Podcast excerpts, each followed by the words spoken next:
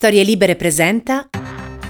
Buongiorno e bentrovati a un nuovo appuntamento di Quarto Potere, la rassegna stampa di Storie Libere, venerdì 28 gennaio 2022. Come sempre in voce Massimiliano Coccia e come sempre andremo a vedere cosa ci riservano i giornali che troverete questa mattina in edicola. Iniziamo con una nota di servizio, visto il protrarsi delle votazioni sul Quirinale, Quarto Potere sarà disponibile anche nella giornata di domani con una nuova rassegna stampa.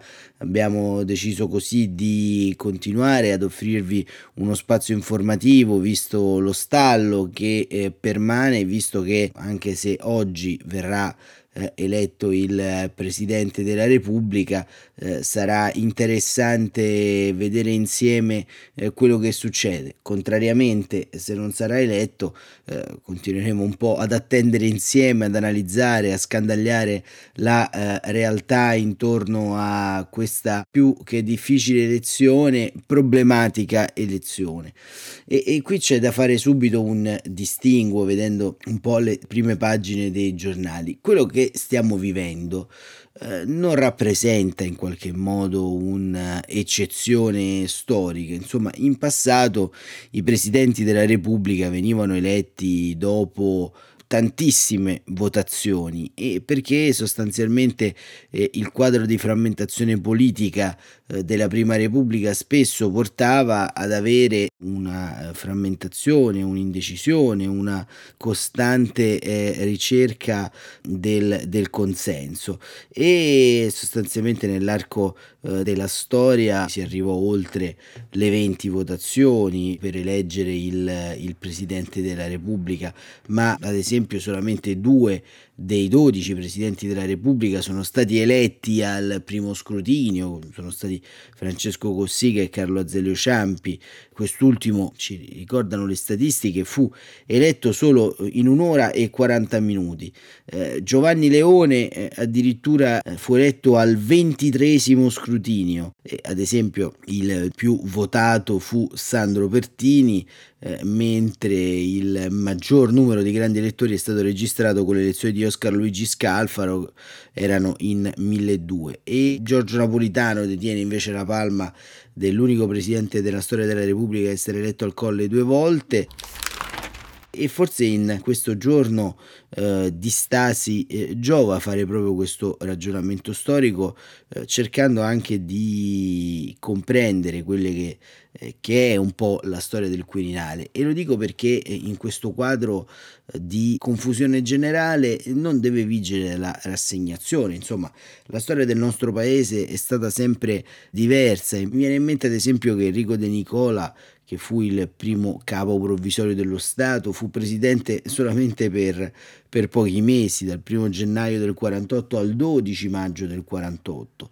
eh, o che ad esempio il primo presidente ad essere eletto in una seduta comune fu Luigi Einaudi, eh, che fu eletto dopo l'entrata in vigore della eh, Costituzione, quindi nel 1 eh, gennaio del 48, oppure Gronchi che eh, fu eletto presidente al quarto scrutinio, destino che potrebbe magari condividere con qualcuno oggi. Ci sono anche state dimissioni eh, come quella di Antonio Segni che fu eletto dopo nove scrutini, si dimise eh, il 6 dicembre del 64, due anni dopo, perché fu colpito da un ictus, e Saragat eh, fu addirittura eletto il 29 dicembre e le votazioni durarono anche durante la giornata di Natale. 16 per eleggere Sandro Pertini, il presidente più amato degli italiani, non è stato eletto alla prima chiama e questa volontà appunto di eleggere subito il presidente della Repubblica è anche simbolo un po' dei tempi che viviamo. Lo stesso Sergio Mattarella, ricordiamo, fu eletto al quarto scrutinio. Perché questo excursus di memoria iniziale? Perché la situazione è grave ma non è seria, come direbbe Flaiano. Citazione un po' abusata, ma d'altronde la domanda da porsi è ma che cosa ci aspettavamo? Il Corriere della Sera titola che il centrodestra, ad esempio, ritorna sulla carta Casellati. La Repubblica, il colle dei veti incrociati. La stampa, Quirinale, tutti contro tutti. Eh, il fatto quotidiano, Salvini torna al papete. E ancora, il messaggero, Colle, trattativa d'oltranza, il resto del Carlino, fate presto, il paese ha altri problemi. Il mattino, Colle, parte la volata. Domani, ritorno al punto di partenza con la tentazione del Mattarella bis. Il riformista, tornano Draghi e Mattarella, ma Salvini riapre il caos. Il manifesto, torci Colle avvenire, si gira a voto, insomma eh, sono titoli sicuramente eh, evocativi e importanti ma che eh, sostanzialmente forse non tengono conto veramente del quadro di partenza del paese e, e in questo diciamo panorama così pluriframmentato ci appare più che normale il fatto che esista una sorta di differenza intorno a questa situazione storica. È interessante, ad esempio, sul riformista, un'intervista a Sabino Cassese che però non è stata fatta in questi giorni, ma è stata fatta il 10 novembre da Aldo Torchiaro, dal titolo Il giustizialismo perde il colpi, il colle non ci si candida e non si rifiuta. E perché è un po' ardita? Perché sostanzialmente mette al centro un tema secondo me interessante, insomma la rievocazione storica di un'intervista data il 10 novembre è una frontiera del giornalismo. Ma eh, in questa intervista Cassese dice delle cose interessanti perché dice delle cose che sono relative a come ci si pone all'interno delle elezioni della Presidenza della Repubblica. Perché Cassese dice ci sono incarichi per i quali non ci si può candidare e che non si possono rifiutare. Ecco, in questo momento storico invece avviene tutto il contrario, non per quanto riguarda Cassese che è uno degli stimabili papabili insomma in questa fase ma proprio eh, sul Quirinale e appunto c'è da tener conto che esiste questo casting eh, per il Presidente della Repubblica ed è un insieme finito di candidature intorno alla carica più alta dello Stato. Il termine casting oggi curiosamente lo evocano sia la Repubblica che eh, il Corriere della Sera. E nell'articolo di Francesco Bei, dal titolo Il casting del presidente, eh, viene scritto: Siamo già alla quinta votazione, dove pochi pensavano che saremmo arrivati.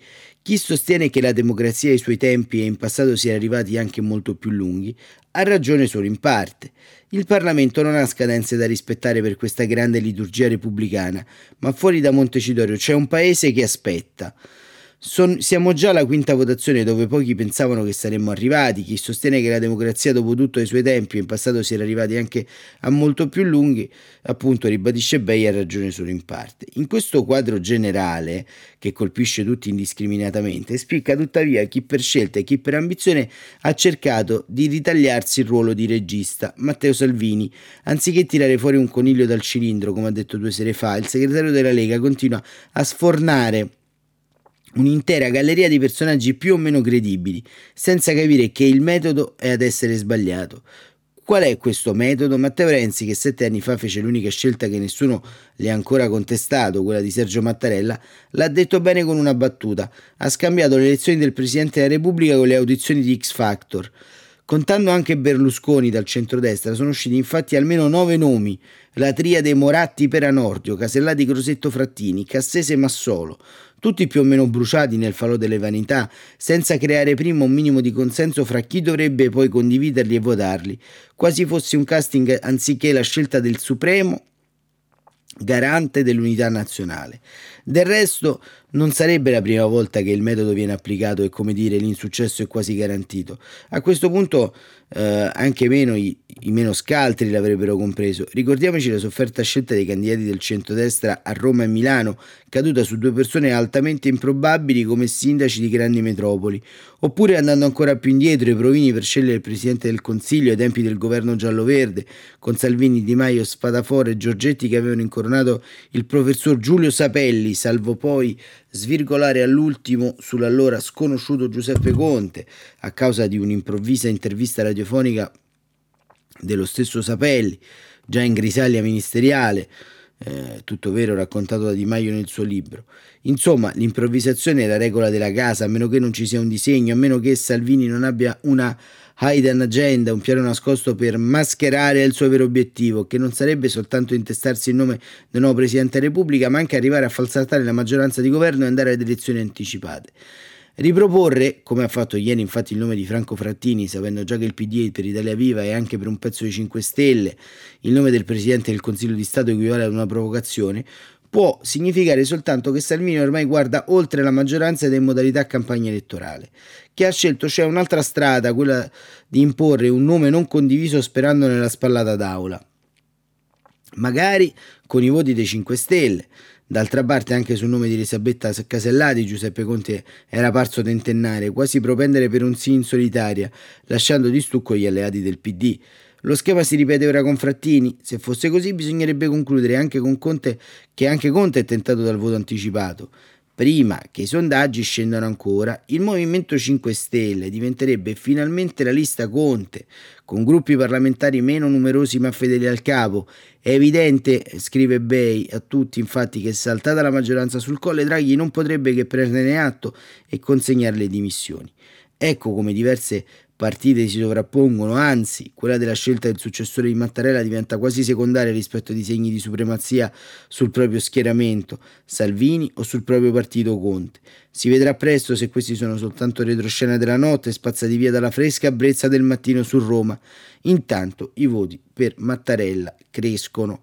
E questo casting, eh, appunto, scrive così eh, Francesco Maria Bei, è diciamo eh, una, al momento eh, fallimentare. E sul Corriere della Sera c'è un altro casting, nel senso un'altra definizione di casting di Antonio Polito, eh, il casting dei candidati che svela le faide interne dei partiti nella sua rubrica Scrutinio che sta in questi giorni arrivando le prime pagine del Corriere della Sera e eh, appunto eh, Polito scrive ho visto cose che voi umani non potreste immaginare, dice il replicante in Blade Runner. Qualcosa di simile ci racconta un insider sulla genesi della candidatura di Elisabetta Belloni, eh, che è appunto al momento la capa dei servizi segreti, che per qualche ora ieri è sembrata decollare e che è emblematica dal metodo dei casting che hanno adottato i partiti. Si tratta di una ehm, seconda linea della Repubblica, tra le più unanimemente rispettate nel palazzo, davvero un alto profilo.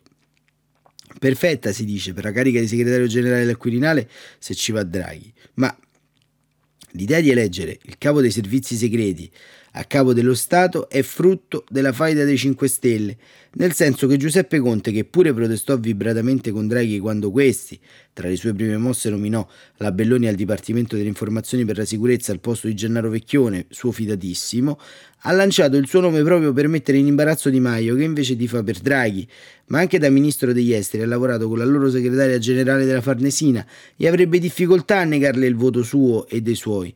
Giorgia Meloni, donna cui l'astuzia non fa difetto, si è infilata in questa contraddizione pentastellata e ha detto a Salvini: proviamo con la Belloni, uno sfondamento nell'altro campo. Ci sono stati però troppi altolà, dopo un'esitazione iniziale di Letta, quasi tutto il PD si è ribellato, soprattutto Franceschini, Orlando, Guerini. Del Rio ha detto che i presidenti della Repubblica non si fanno in vitro. Così Forza Italia, che sta riprendendosi dal lungo letargo succeduto allo shock del ritiro di Berlusconi, poi Renzi e tutti i centristi, fanno notare che il trasloco del capo di servizio al Quirinale non è fattibile in un paese dell'Occidente, che sarebbe la prova di una politica ormai alla frutta che respinge Draghi perché è tecnico e poi è costretto a una soluzione molto più tecnica. Ma Salvini è tentato da ogni ipotesi che tenga legata a Stella Meloni, cosa di cui ha bisogno come l'acqua visto l'andazzo nel centrodestra. Forza Italia gli ha dato l'ultima chance dopo che si muoverà in proprio e la componente centrista è all'ultimatum. Hai mollato Casini per non perdere la Meloni, adesso o accetti Draghi o accetti il Mattarella bis.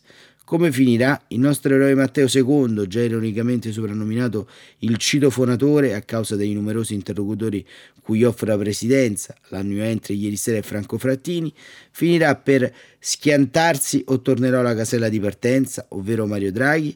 I sostenitori del Premier notano comunque che una volta caduta dalla candidatura di Casini, tutte le altre ipotesi di cui si parla non potrebbero essere interpretate come una bocciatura del Premier e, e, se poi fosse davvero il bis di Mattarella, beh, Draghi e il suo governo dormirebbero tra due guanciali.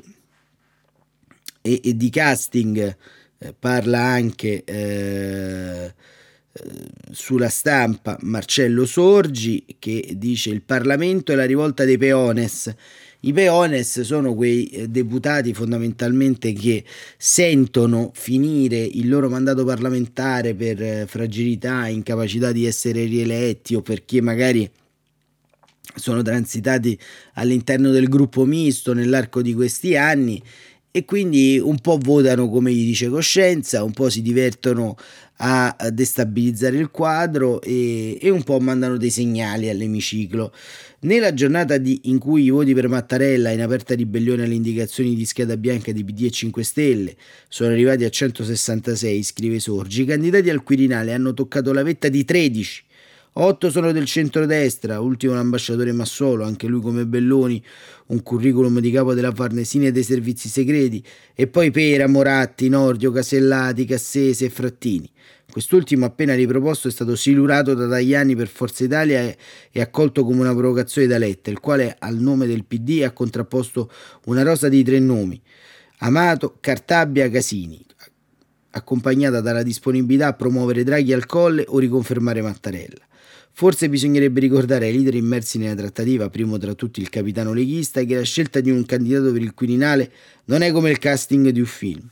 Tra l'altro alcune delle personalità proposte si sono anche sentite prese in giro e non hanno avuto tutti i torti. L'ultima strategia di Salvini è convincere Conte a staccarsi dall'alleanza col PD e votare un capo dello Stato giallo-verde, come ai tempi del loro governo, ma basterebbe guardare come si sono comportati i parlamentari del movimento nelle prime giornate per capire che Conte ha il suo bel da fare a cercare di governarli e molto probabilmente dovrà rassegnarsi a lasciarli liberi di fare. Nei primi quattro scrutini, infatti, i 5 Stelle hanno votato o per Mattarella o per un magistrato, prima Maddalena e poi Di Matteo di quelli mitizzati da larga parte del loro elettorato. Spostarli ad esempio sul nome di Massolo sarebbe un tentativo fallito in partenza. Davanti al tabellone dei risultati, come dato il Parlamento bloccato dalla scelta di astenersi del centrodestra, molti grandi elettori si chiedevano cosa farebbe Mattarella se in queste imprevedibili votazioni dovesse rinnovarsi ritrovarsi rieletto a sorpresa, immaginare che accetterebbe un bis nato sull'onda di una ribellione parlamentare è sbagliato, anche se il Presidente non trascura la portata dei segnali che arrivano dalla Camera. Ma se l'appello a restare in carica dopo altri 3-4 giorni come questi venisse dai leader della maggioranza, non potrebbe restare sordo e non è detto che tra un po' non ci si arrivi. Ecco quindi anche qui il termine casting, insomma, eh, ricorre nell'articolo di Sorgi, ma eh, diciamo il casting fondamentalmente si fa per un film. Eh, il film che, che, sostanzialmente si vuole girare però non è molto chiaro. Non è molto chiaro perché ovviamente la politica nazionale ha un grande eh, problema in questo momento, come abbiamo sempre detto. Ehm, e, e, e questo problema è dato soprattutto dalla impossibilità di trovare una via, una svolta gestionale alla crisi che eh, attanaglia eh, la politica. E quindi il casting eh, fallisce, fallisce sempre e comunque, ma non perché i nomi non possano essere in qualche modo eh, di alto profilo, come abbiamo visto anche ieri, definizione molto ormai scaduta, ma perché sostanzialmente i nomi che vengono fatti eh, non corrispondono a nessun progetto. Eh, qual è il progetto del centrodestra sul colle? Qual è l'idea di repubblica che eh, i vari candidati hanno? È un'idea che non esiste eh, al momento, non esiste perché eh, non c'è un'idea di Stato da parte del centrodestra, non c'è un'idea di nazione, non c'è un'idea di governo e questo lo hanno ben dimostrato i leader eh, sovranisti sia in Italia che in Europa ed è questo il punto da eh, tenere ben presente perché i candidati si trovano anche in virtù delle idee che si è disposti a mettere in campo e, e, questo storicamente è, è, un dato che alla destra manca, non per l'incapacità di avere dei numeri, al momento la destra ha dei numeri anche per provare una forzatura, ma eh, fondamentalmente non hanno la capacità di tenuta intorno a questo. Sono frammentati, non hanno un punto di caduta intorno allo Stato di diritto, allo Stato eh, della gestione economica, eh, al progetto di paese e questo diciamo che conta più di altri fattori discriminanti. Eh, cosa direbbe un capo di Stato eh, vicino alla destra sovranista delle crisi internazionali che stiamo vivendo. Dove posizionerebbe l'Italia con la sua presenza? In Europa oppure nel blocco ad est? Ad esempio. E questi sono tutti quanti paletti che eh, pesano come un macigno sulla scelta di un candidato.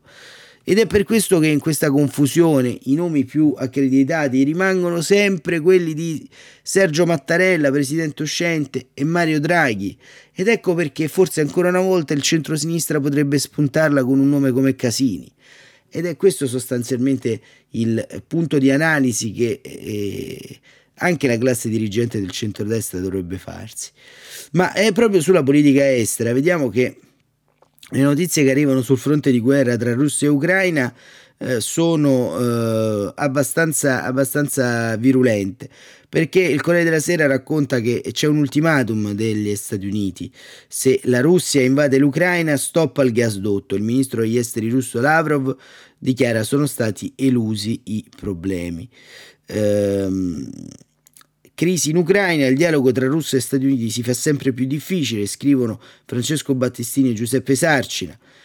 Eh, il Cremlino pretende da Kiev non ven- che non venga, Kiev non venga ammessa alla Nato. Il ministro degli esteri di Putin elusi i problemi e arriva l'avvertimento della Casa Bianca, pronti a fermare il gasdotto. E Giuseppe Sarcina scrive che la prima eh, reazione del governo russo è negativa, la lettera inviata al Dipartimento di Stato americano non contiene risposte positive alle questioni principali, dice il ministro degli esteri Sergei Lavrov. Il Cremlino pretende un impegno scritto dagli Stati Uniti e dalla Nato. L'Ucraina non sarà mai ammessa nell'alleanza atlantica. Il documento spedito a Vladimir Putin conferma la posizione degli Stati Uniti. La Nato è un'organizzazione con le porte aperte. La Russia non può decidere chi ne debba far parte e chi no. Se le cose stanno così, commenta Dmitry Peskov, portavoce di Putin, c'è poco spazio per l'ottimismo, aggiungendo però ci sono sempre possibilità di continuare il dialogo, è nel nostro interesse e in quello degli americani. Servirebbe dunque un cambio di prospettiva, scrive Sarcina. Per ora Stati Uniti ed alleati europei lavorano sulle sanzioni. Ieri Ned Price, portavoce del ministro degli esteri Anthony Blinken, ha dichiarato in un'intervista voglio essere molto chiaro, se la Russia invade in un modo o nell'altro l'Ucraina, il gasdotto Nord Stream 2 non andrà avanti. Le tubature che collegano direttamente Russia e Germania, peraltro non ancora in funzione, sarebbero dunque il primo obiettivo delle riforme delle ritorsioni occidentali, anche se da Berlino Annalena Baerbock, titolare degli esteri, ha voluto precisare l'abbandono del progetto Nord Stream 2 è una delle opzioni sul tavolo. In realtà a Washington si teme che le forniture del gas possano dividere il fronte europeo. La vice ministra degli esteri Wendy Sherman ha fatto trapelare queste preoccupazioni in un dibattito online organizzato ieri dalla fondazione Viktor Pinchuk di Kiev. Biden vuole colpire l'export di idrocarburi. Se anche una sola unità militare di Mosca dovesse sconfinare, ehm, tutto cambierà. Sherman però osserva che siamo di fronte a un'interdipendenza tra Europa e Russia, come dire, le sanzioni andranno calibrate con attenzione. In parallelo i contatti tra le capitali coinvolte nella crisi continuano frenetici scrive Giuseppe Sarcina.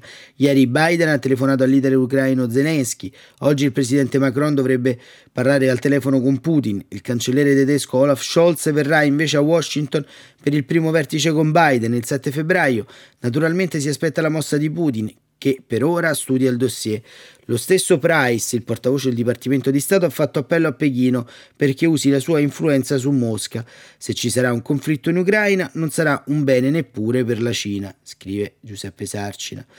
E, e, e questo diciamo è, è, quanto sta accadendo e, e questo diciamo è un, è un tema eh, diciamo eh, centrale quello del blocco del, del, del gasdotto, anche se la situazione è un po' chiaroscurale, c'è una finestra un po' aperta e, e un po' chiusa. Ehm, e questo, diciamo, è, è, è, un, è un, tema, ehm, quello dello stallo, eh, diciamo, che, che, che, attraversa tutte le relazioni internazionali tra eh, ad esempio tra Stati Uniti e, e, e Russia, eh, c'è anche eh, il braccio di ferro, come ci racconta il Sole 24 ore, in Consiglio di sicurezza dell'ONU tra Stati Uniti e Russia, questa volta lo stallo è sul rinnovo della missione delle Nazioni Unite in Libia, in cui il mandato scade a fine mese. Mosca chiede la nomina al più presto di un nuovo inviato ONU dopo le dimissioni di Kubis, mentre Washington vuole preservare l'americana Stephanie Williams, già numero 2 di Gassan Salamé, ora nominata al segretario generale Guterres, sua consigliera speciale sul dossier. Il voto su una risoluzione proposta dalla Gran Bretagna per prorogare la missione sino al 15 settembre è stato rinviato all'ultimo momento a tempo indeterminato. La Russia voleva mettere il veto al documento e poi chiedere di votare il proprio testo che avrebbe, avuto, eh, che avrebbe potuto essere bloccato con il veto degli Stati Uniti dopo le improvvise dimissioni a novembre dello slovacco Kubis. La carica di inviato dell'ONU è stata di fatto ricoperta dall'americana Williams, che Guterres ha nominato consigliere speciale, in modo da evitare l'approvazione approvazione del Consiglio di sicurezza. Ecco, questo è un, è un tema, insomma, eh, che eh, appunto c'è eh, in questo momento storico. E poi c'è un interessante eh, reportage di Paolo Brera dall'Ucraina. Il soldato part-time porto Igor all'asilo e torno al fronte dai miei amici. E sono queste storie insomma eh, che attraversano le guerre ad essere anche eh, interessanti. E dice Andrei che tu, prima o tu lasci prima o poi tu la lasci la guerra, ma lei non ti lascia mai, lei lo aspetta là tra le trincee infangate, lui carica la jeep di pizza, peperoni e quattro formaggi, guida quattro ore su queste strade innevate. Come va ragazzi? Un tè e quattro risate, una scarica con lanciagranate verso le linee dei separatisti giù la testa che i cecchini ti prendono, via a casa che c'è Anna che si preoccupa, c'è Igor da portare all'asilo, Europa, frontiera est. Quanti ne ha uccisi Andrei? Non lo so, che importa? A 32 anni Andrei Savervira è un veterano, ha lasciato l'esercito e ha messo su una pizzeria nel centro di Dimpro con la moglie Anna. First Wave, la prima ondata, un Anna l'ha riconosciuta in una libera uscita mentre gironzolava per Dipro con Alexander, Stasera ragazzi e alcol, Alexandra è morto, lo ha centrato una granata, veniva da un paesino, aveva appena vent'anni. Andri in dotazione aveva una K44, fucile d'assalto, lanciagranate. Li avrà visti nei videogiochi, no? La guerra è così, ma mica come quella che vedi nei film. È sangue e fango, dice. Tanto di maledetto fango che ce l'hai ovunque, anche nelle mutande. È la sete che a volte ti devi tenere per giorni, la fame che ti strappa via lo stomaco, il freddo che non sai se passerai la notte. Una volta abbiamo dormito nei ruderi di una biblioteca, per terra e senza nulla. Partiamo in missione con 5 gradi e restiamo bloccati in un villaggio. La temperatura crolla a meno 10. Abbiamo fatto pezzi di carta coi giornali e ce li siamo ficcati sotto la mia medica per resistere. Da bambino la madre lo spedì in Italia in un programma di accoglienza, due stagioni nell'anno a Quadrelle, provincia di Avellino. A ricordare gli brillano gli occhioni azzurri. Meraviglioso il sole, l'Italia, gli anni più belli. Mi è arrivata la rivoluzione. Nel 2014 faceva il ragazzo delle valigie all'Hilton di Kiev. I miei amici andavano al Majan, ma eh, dobbiamo combattere la cultura sovietica, ci dicevano. Poi il lavoro ci andavo anch'io. Ehm, poi dopo il lavoro ci andavo anch'io. Poi gli amici sono partiti, volontari tra patrioti e neonazisti della brigata Azov e hanno cambiato musica. Non avere fretta, Andri, il fronte non è mica come credevamo. Così ha studiato tecniche di tiro al poligono, pronto soccorso e tattica militare. Porti di attrezzatura seria, Andri, mi dicevano gli amici non fare come noi che siamo partiti in tuta e scarpe da ginnastica. Si è unito a gennaio del 2015, il treno che sferraglia lento verso est, un bus fino al campo della 93esima brigata vicino a Dnipro. Nei primi sei mesi ho combattuto come volontario, prima missione a Peschi, nelle retrovie dell'aeroporto di Donetsk. È la battaglia più cruenta della guerra coi separatisti, l'artiglieria pesante, il fumo, i cadaveri. Se morivi da volontario la tua famiglia non riceveva nulla e ti doveva pure pagare il funerale. Appena uscì un bando di reclutamento mi arruolai. Brigata 82esima Paracadutisti. Via diritto in zona di combattimento. Le guardie, le pattuglie, le battaglie. A volte non hai il tempo di dormire, altre resti per tre giorni di guardia a prendere il sole nelle retrovie con un fucile in braccio. Vita da soldato. La mattina ti svegli, accendi una sigaretta, carichi il lanciagranate e ti bevi un caffè, tirando le linee nemiche. Quelli di là fanno lo stesso. A volte tocca seppellire qualcuno. Il comandante è saltato con la camionetta su una mina. A bordo un mio amico ci ha lasciato una mano. Ne valeva la pena, Andri? Certo, tra i nemici ci sono sicuramente ragazzi come noi che hanno famiglie e sogni, ma hanno scelto la parte sbagliata. Putin spende una fortuna per ficcare idee assurdi nella testa della gente, ma questa mentalità sovietica è il passato, invece dobbiamo temere il grande attacco russo. I miliardari come Bezos stanno investendo fortune per prendere risorse su Marte e questi cretini vogliono prendersi noi. Anche Ora che è veterano e la sua vita è Anna, il piccolo Igor, il ristorante da mandare avanti, Andri, prende la jeep e se ne va dagli amici in prima linea. Da civile non posso combattere, porto cibo, attrezzature e allegria. Miei dicono siediti qui, tiriamo qualche colpo come vecchi tempi, verso i separatisti immaginari. O magari ci sono davvero, chissà. E questo era il reportage di Paolo Brera con eh, il soldato Andri che eh, ci ha raccontato un po' come si vive sul fronte. E per oggi è davvero tutto, grazie davvero per essere stati con noi. Il quarto potere torna domani mattina, anche se è sabato, come sempre, alle 7.45 per vedere un po' quello che ci ha riservato questa giornata e per capire cosa ci riserveranno i giorni a venire. Grazie davvero per essere stati con noi, grazie come sempre dell'attenzione, delle condivisioni e degli ascolti sempre crescenti. Eh, buon proseguimento di giornata.